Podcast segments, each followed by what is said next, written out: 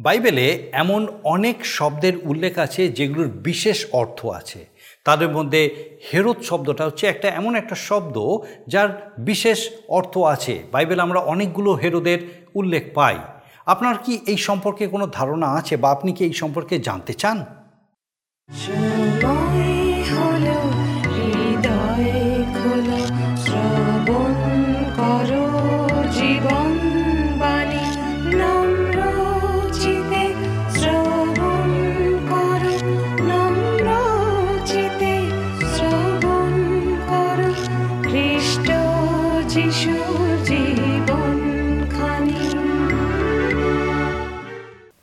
নমস্কার। প্রভু যীশু খ্রিস্টের মধুর নামে জীবনবাণী অনুষ্ঠানে আপনাকে স্বাগত জানাই।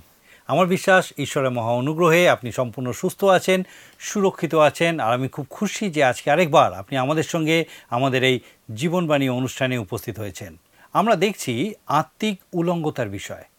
মার্ক একটা ঘটনার উল্লেখ করে যে বিষয়গুলো বোঝাতে চেয়েছেন, সেই সকল বিষয় আমরা জেনেছি। আর আজকে আমরা হেরোদ নামের বিষয় দেখব, যে বিষয়, যে নাম বাইবেলে বারবার উল্লেখ করা হয়েছে।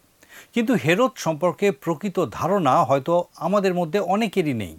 আজকে আমরা বিশেষভাবে দেখব এই হেরোদদের সম্পর্কে এবং প্রভু যিশুর কাজ সম্পর্কে তিনি নাসরতে ফিরে এসেছেন। তিনি শিষ্যদের প্রচার করার জন্য প্রেরণ করেছেন এবং তারা ফিরে এসে কাজের বিবৃতি দিয়েছেন। গিনেশরদ প্রদেশে তিনি অনেককে সুস্থ করেছেন। এই অধ্যায়ে প্রভু যিশুর সেবা কাজ গালিল সাগরের চারপাশে ঘটছে। নাসরত সহ তার পিতৃভূমি। তিনি তার সেবা কাজের প্রধান কার্যালয় হিসেবে কফর নাহুমকে বেছে নিলেও এখানে তিনি অনেকবার এসেছেন। সেই সময়ে সেখানকার অনেকের মনে ধারণা ছিল যে নাসরত থেকে উত্তম কিছু ভালো কিছু উৎপন্ন হতে পারে না এবং তার নিজের লোকেরাও তাকে গ্রহণ করেনি। ঈশ্বর সর্বশক্তিমান হলেও যেখানে অবিশ্বাস থাকে, সেখানে তিনি কোনো কাজ করতে পারেন না। প্রভু যিশু শিষ্যদের পাঠালেন মন পরিবর্তনের বিষয় প্রচার করার জন্য এবং তিনি তাদের খুব ভালোভাবে বুঝিয়ে দিলেন তারা কি সঙ্গে নেবে এবং কীভাবে প্রচার করবে, এমনকি তিনি তাদের আশ্চর্য কাজ করার ক্ষমতাও দিলেন। তারা যেন সর্ববিষয়ে ঈশ্বরের উপর নির্ভর করে সেই শিক্ষা বিশেষভাবে দিলেন। এইভাবে প্রভু যিশুর বিষয় সর্বত্র ব্যপ্ত হলো শুধুমাত্র সাধারণ লোক নয়, হেরোদের কানেও সে কথা পৌঁছালো। এবং তার একটা বিপরীত প্রতিক্রিয়া আমরা এখানে দেখতে পাই। ঠান্ডা মাথায় তিনি বাপ্তিস্মদাতা জোহনকে কীভাবে হত্যা করলেন? প্রভু যিশু শিষ্যদের পাঠিয়েছিলেন, সে কথা আমরা জেনেছি। এবারে দেখতে পাই তারা ফিরে এসে তাদের কাজের বিবৃতি দিলেন। প্রভু যিশু যে কেবল প্রচার ও সুস্থ করেছিলেন তাই নয়, তিনি মানুষের প্রতি করুণাবিষ্টও হয়েছেন এবং তাদের শারীরিক বিষয়েও চিন্তিত ছিলেন, যে কারণে তিনি লোকদের খাবার দিয়েছিলেন। আসুন আমরা এই সকল বিষয় নিয়ে আমাদের বিস্তারিত আলোচনায় প্রবেশ করি আর আমার বিশ্বাস যেন ঈশ্বর ঠিক যেভাবে তার জীবন্ত বাক্য দ্বারা আমাদের সঙ্গে কথা বলতে চান, আমরা যেন তা উপলব্ধি করতে সমর্থ হই। আসুন আমাদের মূল আলোচনায় আমরা প্রবেশ করি। প্রিয় বন্ধু, জীবনবাণীর আজকের এই অনুষ্ঠানে আমি আপনাদের কাছে বাইবেলের নতুন নিয়মে মার্ক লিখিত সুষমাচার তার ছয়ের অধ্যায় থেকে আলোচনা করব। দেখব আমরা যিশু নাসরতে যান। সাধু মার্কে সুসমাচারের এই অধ্যায়টি দ্বিতীয় বড় অধ্যায়। যিশু নিজ নগরে নাসরতে এলেন। সাধু মার্ক যিশুর কাজের বিষয়গুলো তাড়াতাড়ি প্রকাশ করতে চেয়েছেন। নাসরাতে আসার পর যিশু তার বারো জন শিষ্যকে প্রচারে পাঠালেন। তিনি পাঁচ হাজার মানুষকে আশ্চর্য উপায়ে ভোজন করালেন। সমুদ্রের উপর দিয়ে হাঁটলেন এবং গিনেশরত অঞ্চলে বহুজনকে সুস্থ করলেন। মার্ক লিখিত সুসমাচারের ছয়ের অধ্যায় শেষ দিকে যিশু গালিল সাগরের পশ্চিম তীরস্থ গিনেশরত অঞ্চলে খুবই জনপ্রিয় হয়ে পড়েছিলেন বলা যায়। তাঁর তিন বৎসরের প্রচার অভিযানে এই সময়টি তুঙ্গে ছিল। আসুন আমরা পাঠ করি মার্ক লিখিত যা রয়েছে বাইবেলের নতুন নিয়মের দ্বিতীয় পুস্তক। লেখা রয়েছে, পরে তিনি তথা হইতে প্রস্থান করিয়া আপন দেশে আসিলেন এবং তাঁর শিষ্যেরা তাহার পশ্চাৎ গমন করিলেন। বিশ্রামবার উপস্থিত হইলে তিনি সমাজগৃহে উপদেশ দিতে লাগিলেন। তাহাতে অনেক লোক তাহার কথা শুনিয়া চমৎকৃত হইয়া কহিল, ইহার এই সকল কথা হইতে হইয়াছে। ইহাকে যে জ্ঞান দত্ত হইয়াছে এবং ইহার হস্ত দ্বারা যে এরূপ পরাক্রম কার্য সকল সম্পন্ন হয়, এই বা কি? এ কি সেই সূত্রধর মরিয়মের সেই পুত্র এবং জাকব, যোশী, জিহুদা ও সিমনের ভাই নয়? এবং ইহার ভগিনীরা কি এখানে আমাদের মধ্যে নাই? এইরূপে তাহারা তাহাতে বিঘ্ন পাইতে লাগিল। সাধু মার্কের ছয়ের অধ্যায়, এক থেকে তিন পদের সাথে সাধু লুখের সুসমাচারে চারের অধ্যায় পাঠ করে কিছু সমালোচক এই দুইটির মধ্যে বৈসাদৃশ্য দেখতে পান। দুটি ঘটনা বিপরীত ভাব প্রকাশ করে। আসলে ব্যাপারটা কিন্তু এই রকম যে কাজ শুরু করে প্রভু যিশু একবার নয়, কিন্তু দুইবার নাসরতে গিয়েছিলেন। আমার মনে হয় হয়তোবা আরও একবার কখনো নাসরতে গিয়েছিলেন। তখনকার দিনে তারা তো আর দিন লিপি ডায়েরিতে লিখতেন না, অথবা দিন প্রতিদিনের ঘটনাগুলো ইতিহাস গড়বার জন্য লিখে রাখতেন না। আর সুষমাচার যখন লেখা আরম্ভ করা হলো, তখন প্রায় তিরিশ বৎসর কেটে গিয়েছে। শিষ্যরাও আরও বৃদ্ধ হয়েছেন। স্মৃতিশক্তি কমে আসছে। সাধু মথি লিখলেন অনুমান পঞ্চাশ শতাব্দীতে আর মার্ক লিখলেন অনুমান আটষট্টি শতাব্দীতে। লুক লিখলেন ষাট শতাব্দীতে এবং জোহন লিখলেন পঁচাশি থেকে নব্বই শতাব্দীতে। সাধু লুক যে ঘটনার উল্লেখ করেছেন সেই সময় যিশু একা নাসরতে গিয়েছিলেন। কোনো প্রকার আশ্চর্য কাজ সেই সময় তিনি করেননি। যখন সেখানকার লোকেরা তাকে মারতে চাইল, তিনি হঠাৎই সেই স্থান ত্যাগ করে চলে যান। সাধু মার্ক ছয়ের অধ্যায় যে ঘটনার কথা উল্লেখ করেছেন, তখন তিনি শিষ্যদের নিয়ে নাসরতে গিয়েছিলেন। সেই সময় তিনি কিছু রোগীকে সুস্থ করেছিলেন। তাছাড়া আমরা দেখি যে কয়েকদিন ওই অঞ্চলে ছিলেন। মতিলিখিত সুষমাচারের তেরোর অধ্যায় তিপ্পান্ন থেকে আটান্নে এই ঘটনাটা অনুমোদন করে। প্রভু প্রথমবার এবং দ্বিতীয়বার দুবারই সমাজগৃহে প্রবেশ করেছিলেন এবং দুইবারই প্রচার করেছিলেন। দুইবারই তার নিজের নগরের লোকেরা তাকে অগ্রাহ্য করল। সুতরাং সাধু মার্কের ছয়ের অধ্যায় ও লুকের চারের অধ্যায় ঘটনার মধ্যে কোনো রকম সংঘর্ষ কিন্তু পরিলক্ষিত হয় না। প্রথমবার নাসরত থেকে কফরনাহমে চলে গিয়ে সেখানে তার কার্যক্ষেত্রের অফিস করলেন। পরে আবার নাসরতে গিয়েছিলেন কেননা তিনি চাইছিলেন তার নিজের দেশের লোক যেন পরিত্রাণে বার্তা পায়। যখন বলা হচ্ছে যিশু স্বদেশে গেলেন, তখন এই কথা বোঝাচ্ছে যে পিতৃভূমিতে গেলেন। আমরা যেমন বলি, এটা আমাদের মাতৃভূমি, ওই দেশের লোকেরা বলে পিতৃভূমি। প্রতি বিশ্রামবারে ঈশ্বরের সান্নিধ্যে থাকার জন্য তিনি অবশ্যই সমাজগৃহে যেতেন। ঈশ্বরের সান্নিধ্য ছাড়াও সমাজগৃহে বিভিন্ন স্তরে নানা মানুষকে পেতেন যাদের কাছে ঈশ্বরে বাক্য দিতেন। এইভাবে তার পরিচিত মানুষজন যিশুর শিক্ষা শুনে চমৎকৃত হয়েছিলেন, আশ্চর্য হয়ে গিয়েছিলেন। কেননা, নাসরতের মানুষজন কখনো বিশ্বাস করতে পারত না যে নাসরত থেকে উত্তম কোনো কিছু উৎপন্ন হবে। তাদের নিজেদের উপরে বিশ্বাস ছিল না যে তাদের ঈশ্বরের কাজ করার মতো কোনো গুণ আছে এবং তারা একথাও বিশ্বাস করতে পারত না যে সমষ্টিগতভাবে ঈশ্বরের অন্য কোনো উত্তম কাজ করতে পারে। তাদের নিজেদের উপর কোনো বিশ্বাস ছিল না। মার্ক লিখিত সুষমাচারের ছয়ের অধ্যায় আর একটা বিষয় জানতে পারি। যে যিশুর মায়ের আরও সন্তান ছিল, তারা যিশুর সাত ভাই বোন ভাই জাকব যোশী, জিহুদা ও সিমন এবং লেখা আছে ভগিনীরা। সুতরাং একের অধিক ভগিনী ছিলেন। যিশুর ভাই জাকব ও জিহুদার লেখা দুটি পত্র আমরা নতুন নিয়মে পাই। নাসরত নগরের লোকেরা যিশুকে কৈশোরে দেখেছে, বাল্যকালে দেখেছে, যৌবনেও দেখেছে। কিন্তু যিশুর মুখ দিয়ে স্বর্গীয় কথা শুনবার জন্য তারা প্রস্তুত ছিল না। এটাই তাদের সমস্যা হয়ে দাঁড়াল। আর এই জন্যই তারা প্রশ্ন করে বসল, এ কি, সেই ছুতরের ছেলে নয়? জোসেফের সাথে কাঠের কাজ করতে দেখেছিল তাদেরকে। তারা দেখি চার পদে লেখা আছে, তখন যিশু তাহাদেরকে কহিলেন, আপনার দেশ ও আত্মীয়স্বজন এবং আপনার বাটি ভিন্ন, আর কোথাও ভাওবাদী অসম্মিত হন না। আমরা দেখি যে গ্রামের পাড়ার বা নগরের ছেলেদের পক্ষে যতই শিক্ষিত হোক, প্রফেসর, ইঞ্জিনিয়ার, ডাক্তার বা বৈজ্ঞানিকই হোক পরিচয়ের দিক দিয়ে সেই বাদল শ্যামল যাই হোক তাই থাকবে এবং তারাও যে উচ্চশিক্ষা লাভ করতে পারে যেন বিশ্বাস করতে পারে না, তাই লোকেরা বলেছিল, ছুতর না। যিশু বলেছিলেন, আপনার দেশ ও আত্মীয়স্বজন এবং আপনার বাটি ভিন্ন, আর কোথাও ভাওবাদী অসম্মানিত হন না। যিশু প্রথমবার যখন নাসরত এসেছিলেন, তখন তিনি যখন দেখেছিলেন যে সদস্যরা তাকে গ্রহণ করতে পারছে না, তখন তিনি নাসরত ছেড়ে কফরনাহমে চলে গিয়েছিলেন এবং সেখানে তার প্রধান কার্যালয় স্থাপন করেছিলেন। নাসরত থেকে কাফরনাহম অনুমান কুড়ি মাইল পথ। এই অধ্যায় আমাদের আরও একটি বিষয় দেখায়, যিশু অনেক আশ্চর্য কাজ করেছিলেন, কিন্তু নাসরত ওই একটি স্থান যেখানে কোনো আশ্চর্য কাজ করতে পারলেন না। আপনার মনে প্রশ্ন জাগছে, কিন্তু কেন? কেন তিনি আশ্চর্য কাজ করতে পারলেন না? তার মধ্যে তো ঐশ্বরিক ক্ষমতা ছিল। সর্বশক্তিমান, এই শব্দের ও সীমা আছে এবং সেই সীমা হচ্ছে অবিশ্বাস। যেখানে অবিশ্বাস, অসহযোগিতা, সেই স্থানে কোনো আশ্চর্য কাজ হতেই পারে না। যেসব আবাদী পুস্তকের তিপ্পান্ন অধ্যায় এক পদে ভাওবাদী বলছেন, আমরা যা শুনিয়াছি, তাহা কে বিশ্বাস করিয়াছে? সদাপ্রভুর বাহু কাহার কাছে প্রকাশিত হইয়াছে? প্রিয় ভাই বোন, অবিশ্বাস শয়তানের মারণাস্ত্র। সুতরাং ওই অস্ত্র দিয়ে মানুষের আত্মিক চক্ষু অন্ধ করে দেয়, আত্মিক কর্ণ বধির করে দেয়, আত্মিক বিশ্বাসের দুয়ার বন্ধ করে দেয়। আর তাই তো মানুষ সম্পূর্ণ পঙ্গু হয়ে পড়ে।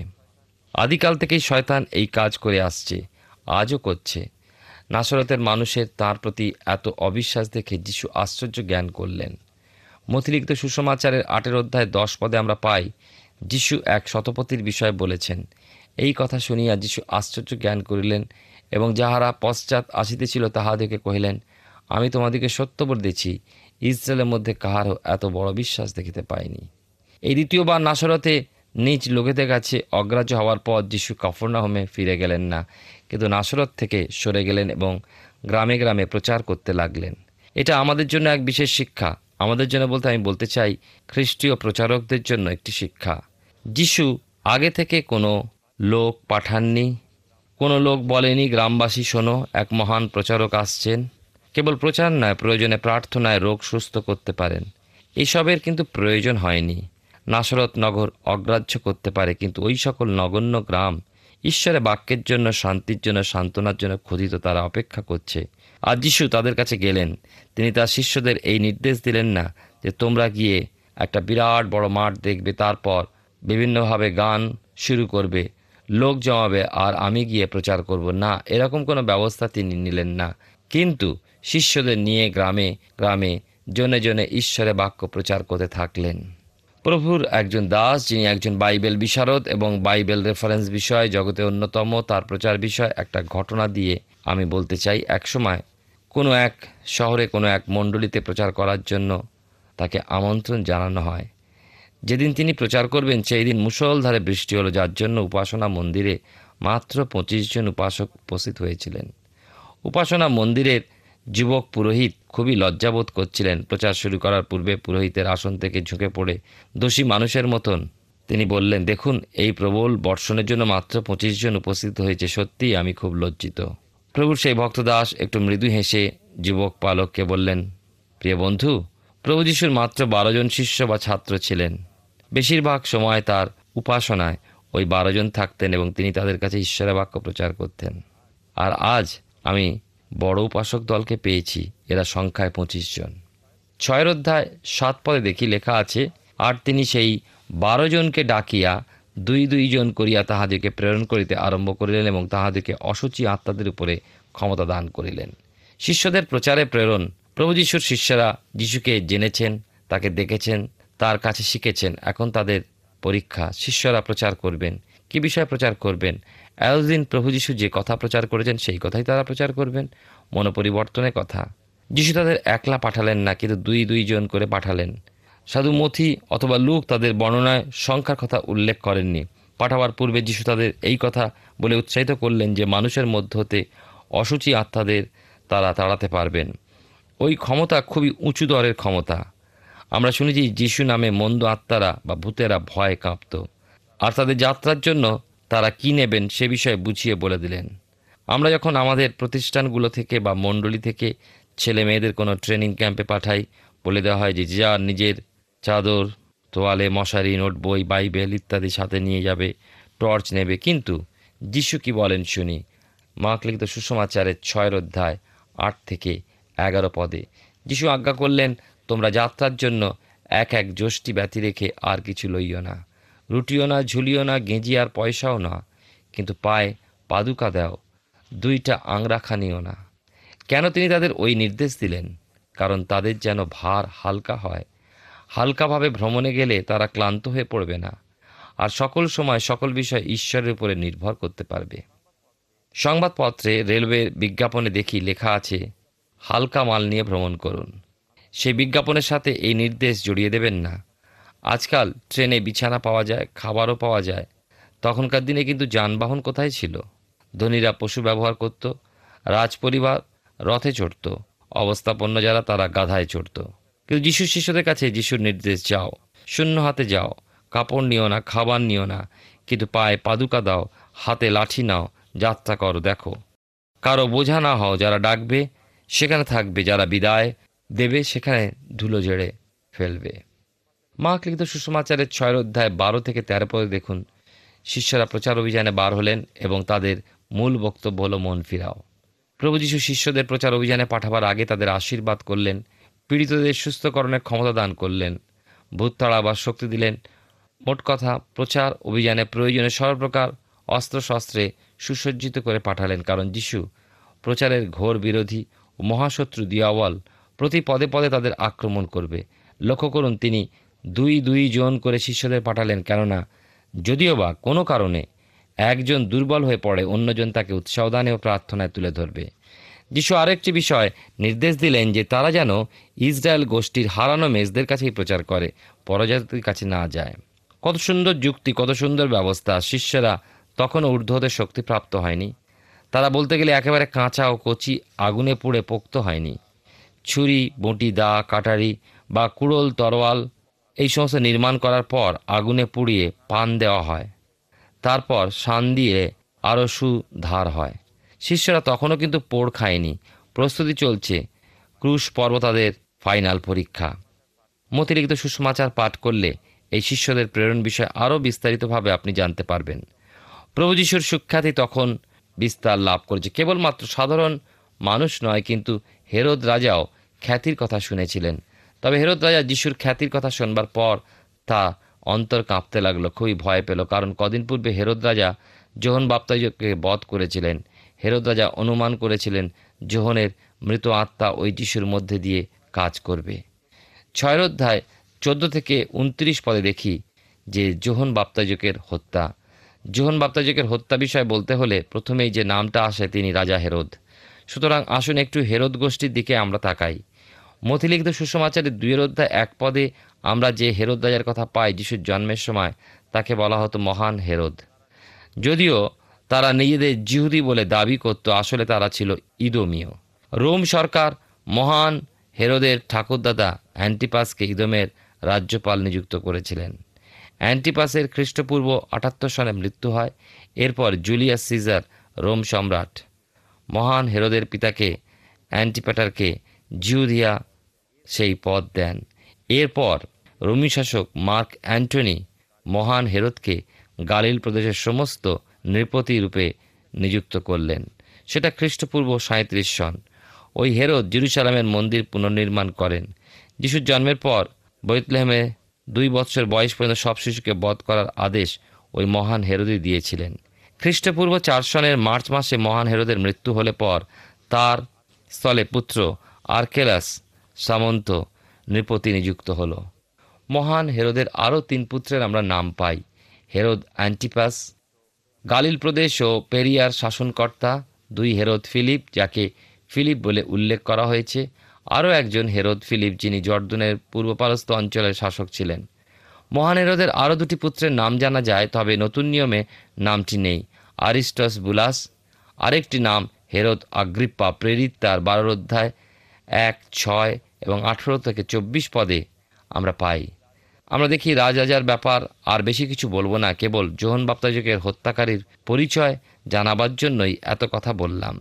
হেরোদ কন্যা হেরোদিয়া প্রথমে তার কাকা ফিলিপকে বিবাহ করেছিল, পরে ফিলিপের ভাই হেরোদ অ্যান্টিপাস হেরোদিয়াকে নিয়ে এসে নিজ প্রাসাদে রাখেন। তখন যোহন বাপ্তাইজক রাজা হেরোদকে ভৎসনা করেন। এতে রাজা ক্রুদ্ধ হয়ে হেরোদিয়ার পরামর্শে কারাগারে নিক্ষেপ করেন যোহন বাপ্তাইজককে। আবার রাজা হেরোদের জন্মদিনের দিন, হেরোদের আদেশে ও হেরোদিয়ার পরামর্শে জোহনের মস্তক ছেদন করা হয়। এই মতো অবস্থায় রাজা হেরোদের প্রাণে ভয় আসে, তার উপর যিশুর আশ্চর্য ক্ষমতার কথা শুনে হেরোদ বলে ওঠে, ইনি অন্য আর কেউ নন, কিন্তু যোহন বাপ্তাইজক মৃতদের মধ্য হতে উঠে এসেছেন। হেরোদ সত্যি খুবই ভীত হয়েছিলেন, কারণ হেরোদ যোহন বাপ্তাইজককে ন্যায়বান, ধার্মিক ও পবিত্র ব্যক্তি বলে জানতেন। কারাগারে রাখলেও সর্বদা লক্ষ্য রাখতেন যেন কোনো প্রকার অত্যাচার তার উপরে না আসে। এখন প্রশ্ন এই, তবে কেন তাকে হত্যা করা হলো? আবার বলতে হয়, সেই ভয়। এবার ঈশ্বরের ভয় নয়, কিন্তু মানুষের ভয়। নিজ মর্যাদা, হানির ভয়। রানী হেরোদিয়া সুযোগের অপেক্ষায় এমন সময় এলো হেরোদের জন্মদিন। রাজা হেরোদ বিরাট পার্টি দিলেন। রাজ্যের বিশিষ্ট নাগরিক বড় বড় সেনাপতি, রাজা, বন্ধুজন ওই বোধসভায় উপস্থিত ছিলেন। ওই সময় আমরা দেখি রাজা মত্ত অবস্থায় সৎ কন্যাকে অর্থাৎ হেরোদিয়ার কন্যাকে ভোজসভায় নাচবার জন্য আহ্বান করল। আর সেই কন্যার নাচ দেখে সবার সবাই প্রশংসা করতে লাগল। রাজা হেরত কন্যাটিকে ডেকে বললেন, বলো তুমি কি চাও? যদি অর্ধেক রাজ্য চাও, তাও তোমাকে দেব। আমার মনে হয় হেরোদিয়া আড়াল থেকে নাচ দেখছিল এবং রাজার প্রতিশ্রুতি কথা কানে যাওয়া মাত্র দুষ্ট বুদ্ধি মাথায় খেলে গেল। সৎ মেয়ের নাম বাইবেলে উল্লেখ না থাকলেও অন্য জায়গা থেকে জানা যায় যে তার নাম ছিল শালমী। যাই হোক, শালমী তার মায়ের কাছে ছুটে গিয়ে জিজ্ঞাসা করল, কী চাইব বলো তো? হেরোদিয়া সুযোগের অপেক্ষায় ছিল, বলল যোহন বাপ্তাযোগের মাথা চাই। কথাটা শুনে হেরোদের বুকের মধ্যে যেন বজ্রাঘাত হলো, কিন্তু রাজার প্রতিশ্রুতি। অন্যদিকে সবাই উপস্থিত বিশিষ্টজন মণ্ডলী, রাজার পরিষদ এখন উপায়। অগত্যা প্রহরীকে ডেকে কারাগার থেকে জোহন বাপ্তাযুগের মস্তক তুলে আনতে হুকুম হলো। এবং কিছুক্ষণের মধ্যেই জোহন বাপ্তাযুগের মাথা থালায় করে এনে সর্বসমক্ষে শালমীর হাতে তুলে দিল। শালমী ওই মস্তক তার মা হেরোদিয়াকে দিল। হেরোদ কেবল দুঃখিত হলো তা নয়, ঈশ্বরের লক্ষ্যে বিনা কারণে হত্যা করার জন্য ভীত হলো। হেরোদ প্রথমত কুসংস্কারে ভীত হলো, কি জানি, মৃত আত্মা তার উপরে কোনো ক্ষতি করে। দ্বিতীয়ত মানুষ তার প্রতিশ্রুতি রক্ষা না করলে তাকে কাপুরুষ বলবে। জোহনের হত্যাটা পরিকল্পিত হত্যা হলো। জোহন বাপ্তাযোগের শিষ্যরা এসে তাঁর দেহ নিয়ে কবর দিল। এই ঘটনার পর মার্ক প্রভু যিশুর কতকগুলো অলৌকিক কার্যের কথা বললেন। প্রথমে দেখি যে যিশু যে শিষ্যদের প্রচারে পাঠিয়েছিলেন, তারা ফিরে এসে তাদের রিপোর্ট পেশ করল। মার্ক লিখিত সুষমাচারের ছয়ের অধ্যায় তিরিশ থেকে একত্রিশ পদে পাই, বারো জন প্রেরিত প্রচার অভিযান থেকে ফিরে এলেন। শিষ্যরা প্রচার অভিযানে যাওয়ার পূর্বে যিশু তাদের আশীর্বাদ, ক্ষমতা ও পবিত্র আত্মার প্রভাব দান করেছিলেন। নিশ্চয় রিক্ত হস্তে তারা যিশুর কথায় প্রচারে গেলেন। এবার যখন যিশুর সম্মুখে তারা দাঁড়ালে পর যিশু তাদের মুখে এক অনাবিল আনন্দ দেখলেন, কিন্তু সেই সঙ্গে আরও দেখলেন যে প্রত্যেকের মুখে ক্লান্তির ছাপ। যিশু তাদের প্রতি করুণাবিষ্ট হলেন। প্রচুর লোক তাদের কাছে আসা যাওয়া করছিল। এত ব্যস্ত তারা হয়ে পড়েছিল যে বিশ্রাম ও খাওয়ার সময় পাচ্ছিল না। যিশু ঠিক করলেন যে কিছু সময়ের জন্য শিষ্যদের নিয়ে জনমানব শূন্য কোনো প্রান্তরে যাবেন। এরপরে আমরা এক অতি আশ্চর্য কাজ দেখতে পাই। তেত্রিশ পদে লেখা আছে, মার্ক লিখিত সুসমাচারে এই ছয়ের অধ্যায়। দেখি, কিন্তু লোকে তাহাদিকে যাইতে দেখিল এবং অনেকে তাহাদিকে চিনিতে পারিল। তাই সকল নগর হইতে পদব্রজে সেখানে দৌড়িয়া তাহাদের অগ্রে গেল। তখন যিশু বাইর হইয়া বিস্তর লোক দেখিয়া তাহাদের প্রতি করুণাবিষ্ট হইলেন কেন তাহারা পালকবিহীন, মেষ পালেন ন্যায় ছিল। আর তিনি তাহাদিকে অনেক বিষয় শিক্ষা দিতে লাগিলেন। পরে দিবা প্রায় অবসান হইলে, তাহার শিষ্যগণ নিকটে আসিয়া তাহাকে কহিলেন, এ নির্জন স্থান এবং দিবা অবসান প্রায় ইহাদিকে বিদায় করুন। যেন ইহারা চারিদিকে পল্লীতে পল্লীতে গ্রামে গ্রামে গিয়া আপনাদের নিমিত্ত খাদ্যদ্রব্য কিনিতে পারে। কিন্তু তিনি উত্তর করিয়া তাহাদিকে কহিলেন, তোমরা ইহাদিওকে আহাত দাও। তাহারা কহিলেন, আমরা গিয়া কি দুই শত শিকির রুটি কিনিয়া লইয়া উহাদিওকে খাইতে দিব? তিনি তাহাদেরকে বললেন, তোমাদের কাছে কয়খানা রুটি আছে, গিয়া দেখো। তাহারা দেখিয়া কহিলেন, পাঁচখানি রুটি এবং দুইটি মাছ আছে। তখন তিনি সকলকে সবুজ ঘাসের উপরে দলে দলে বসাইয়া দিতে আজ্ঞা করিলেন। তাহারা শত শত জন ও পঞ্চাশ পঞ্চাশ জন করিয়া সারি সারি বসিয়া গেল। পরে তিনি সেই পাঁচখানি রুটি ও দুইটি মাছ লইয়া স্বর্গের দিকে ঊর্ধ্বদৃষ্টি করিয়া আশীর্বাদ করিলেন এবং সেই রুটি কয়খানি ভাঙিয়া লোকদের সম্মুখে রাখিবার জন্য শিষ্যদিগকে দিতে লাগিলেন। আর সেই দুইটি মাছও সকলকে ভাগ করিয়া দিলেন। তাহাতে সকলে আহার করিয়া তৃপ্ত হইল। পরে তাহারা গুড়াগাড়ায় ভরা বারো ডালা এবং মাছও কিছু তুলিয়া লইলেন। যাহারা সেই রুটি ভোজন করিয়াছিল তাহারা পাঁচ হাজার পুরুষ। আমরা এই আশ্চর্য কাজের দ্বারা ঈশ্বরে গৌরব করি যে প্রভু যীশু পাঁচ হাজার মানুষকে মাত্র পাঁচটা রুটি, দুটো মাছ দিয়ে উত্তম রূপে খাইয়েছিলেন। এবং শুধু তাই নয়, আমরা দেখতে পাই খাবার পরে এত বেশি গুঁড়োগাড়া ছিল যা বারো ডালা পূর্ণ হয়েছিল। প্রিয় ভাই বোন, যিশুর কাছে যদি আমরা সামান্য কিছু উৎসর্গ করি, তা আশীর্বাদে পরিপূর্ণ হয়। আর প্রভু যিশু চান না আমরা কোনো কিছু নষ্ট করি। তাই আমরা দেখতে পাই যে সেই গুঁড়োগাড়াগুলোকে যখন তোলা হলো বারো ডালা, এবং ঈশ্বর এর মধ্যে দিয়ে শিক্ষা দেন, ঈশ্বর যে আমাদেরকে দিয়েছেন, তা যেন আমরা নষ্ট না করি।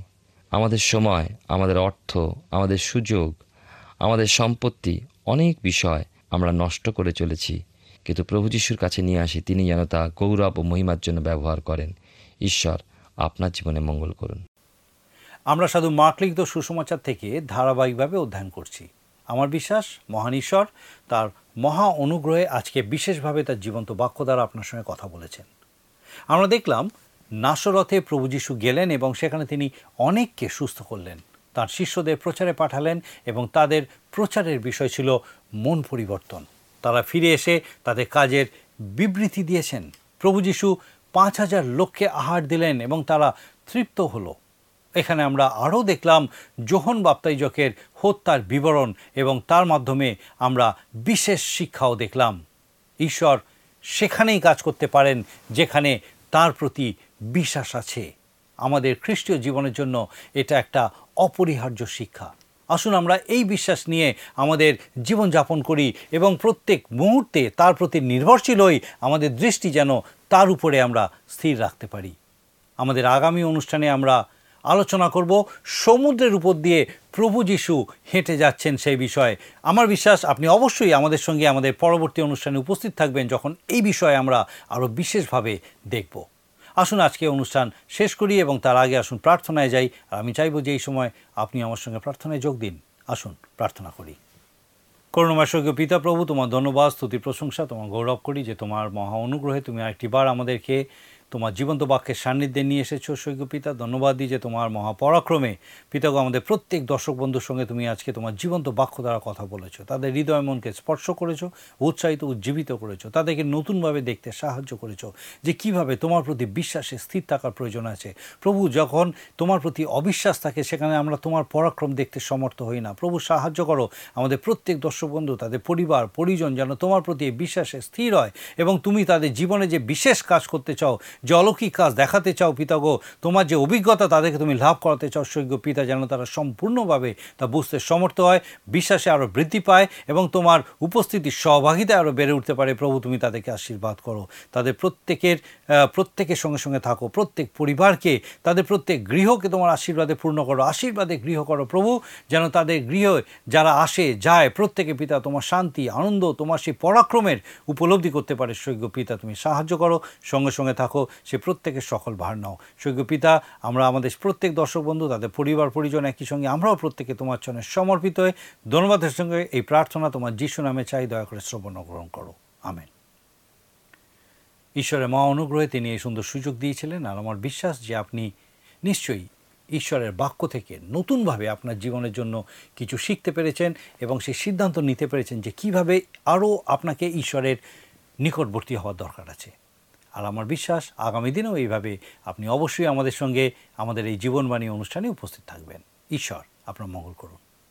প্রিয় বন্ধু, আশা করি জীবনবাণী অনুষ্ঠানটি আপনার ভালো লেগেছে। আর যদি ভালো লেগে থাকে, তাহলে অবশ্যই আমাদের একটি মিসড কল দিন। আপনার দেওয়া মিসড কলটি আমাদের কাছে অতি মূল্যবান। আমরা আনন্দের সাথে জানাই, প্রতিটা মিসড কল দাতাদের মধ্যে থেকে সপ্তাহের শেষে বিশেষ দর্শক বন্ধুকে বেছে নেওয়া হবে এবং সেই দর্শক বন্ধুকে পুরস্কৃত করা হবে ও সপ্তাহের শেষে তার ছবি ও নাম আমাদের অনুষ্ঠানে প্রকাশ করা হবে। গত সপ্তাহের বিজয়ী দর্শক বন্ধুরা হলেন নদিয়া থেকে অর্চনা রুদ্র ও পূর্ব বর্ধমান থেকে সুনিতা ব্যানার্জি। আমাদের মিসড কল দেবার নম্বরটি হল zero four four four nine zero eight one two nine zero আপনি প্রার্থনা ও আরও অধিক জানতে আগ্রহী হলে আমাদের সঙ্গে অবশ্যই ফোনের মাধ্যমে যোগাযোগ করতে পারেন। আমাদের mobile number nine four three three four nine seven two three five এবং আরেকটি হল nine four three three eight zero three seven double five আর আমাদের ঠিকানা টিভি স্ক্রিনে আপনারা দেখে নিন। ধন্যবাদ। ভালো থাকুন সুস্থ থাকুন।